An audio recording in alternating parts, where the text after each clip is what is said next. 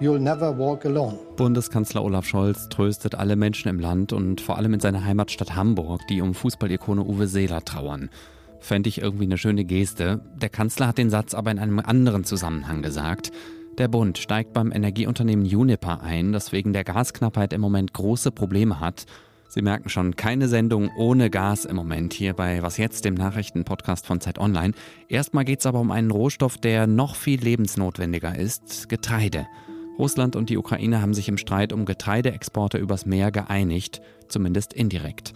Und damit herzlich willkommen zu diesem Update am Freitagnachmittag. Ich heiße Moses Fendel und der Redaktionsschluss für diese Folge ist ausnahmsweise um 16.30 Uhr.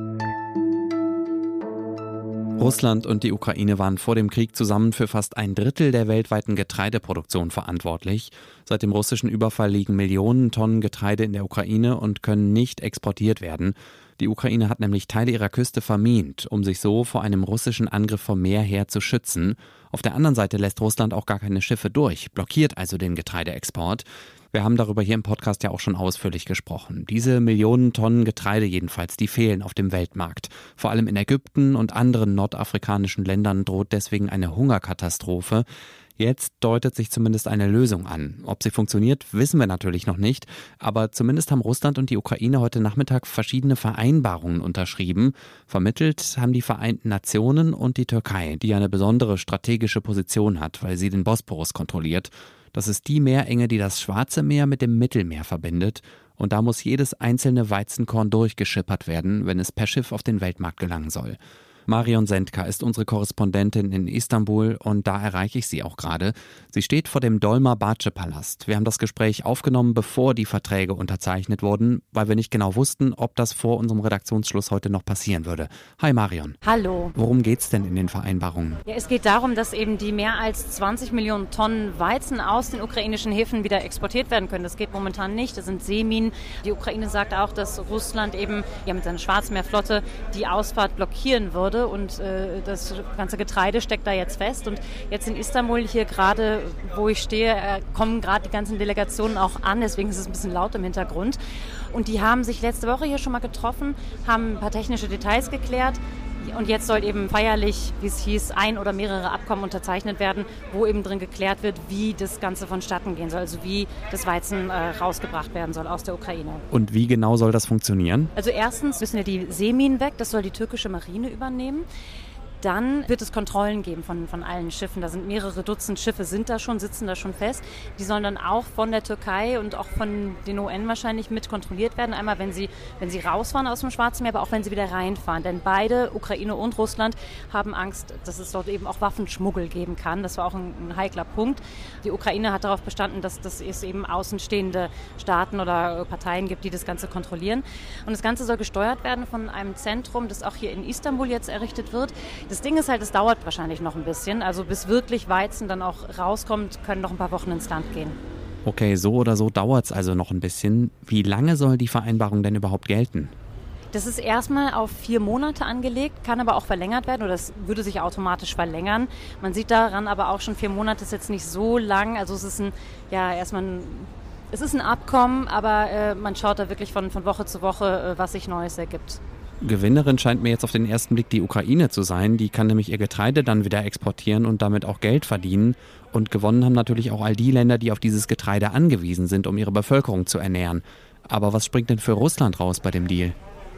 Ja, auf den ersten Blick sieht das jetzt nach einem sehr ukrainischen Deal aus, aber Russland will ja auch Sachen exportieren. Da geht es um äh, Sonnenblumenöl zum Beispiel, es geht um Düngemittel, aber auch um Getreide.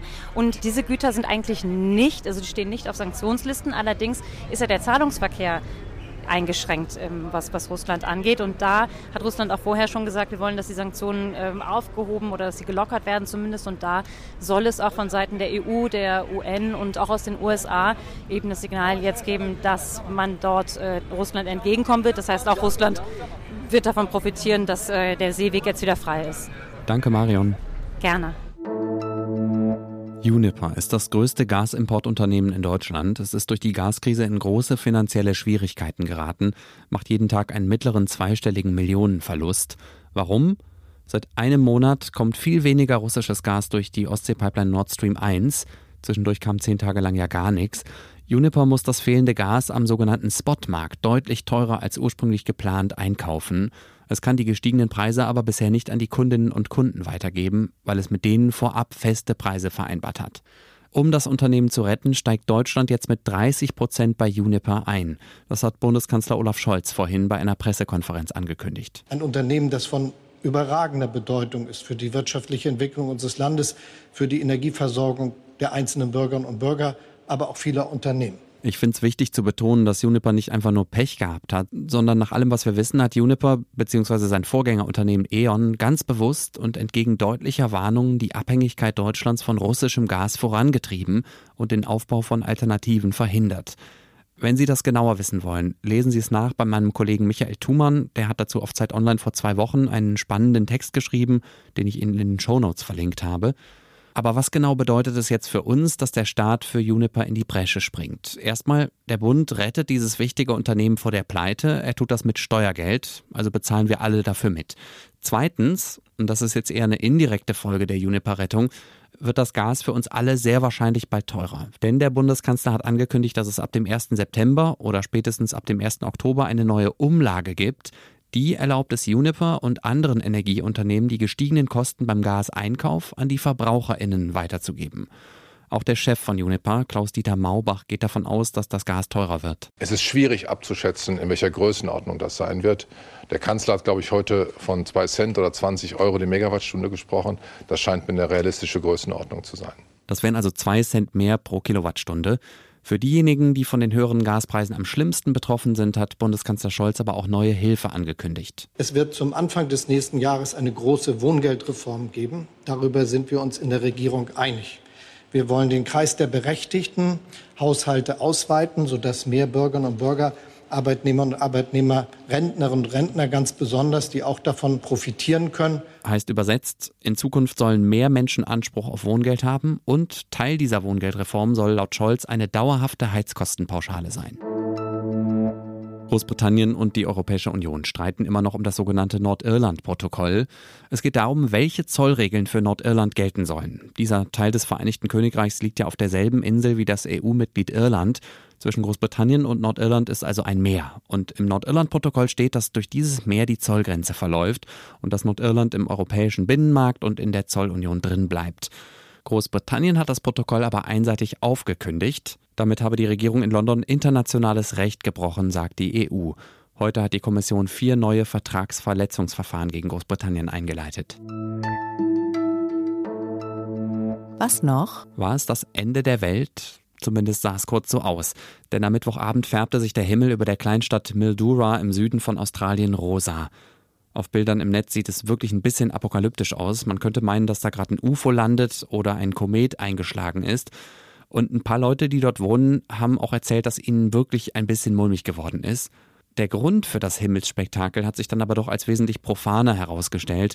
Das helle rosa Licht kam aus einer Cannabis-Farm. Nicht aus einer illegalen, sondern aus einer offiziellen, wo Cannabis zu medizinischen Zwecken angebaut wird. Das ist in Australien seit 2016 legal. Die Farmen sind aber eigentlich gut versteckt. Normalerweise dringt das rote Licht, das den Hanfpflanzen beim Wachsen hilft, auch nicht nach draußen. Aus irgendeinem Grund sind aber vorgestern die Verdunklungsrollos nicht runtergefahren worden. Ich hätte das gerne miterlebt und zwar am liebsten bekifft. Das Ende der Woche haben wir erreicht. Das Ende der Welt wartet hoffentlich noch ein bisschen. Wir sind wie gewohnt auch übers Wochenende für Sie da. Morgen früh hören Sie hier Konstanze Keins. Bei ihr geht es um ein Streitthema in der Ampelkoalition, nämlich das Bürgergeld. Und mich, Moses Fendel, können Sie am Sonntag wieder hören. Oder Sie schreiben mir an, wasjetzt.zeit.de, das würde mich freuen. Schönes Wochenende, danke fürs Zuhören und bis bald.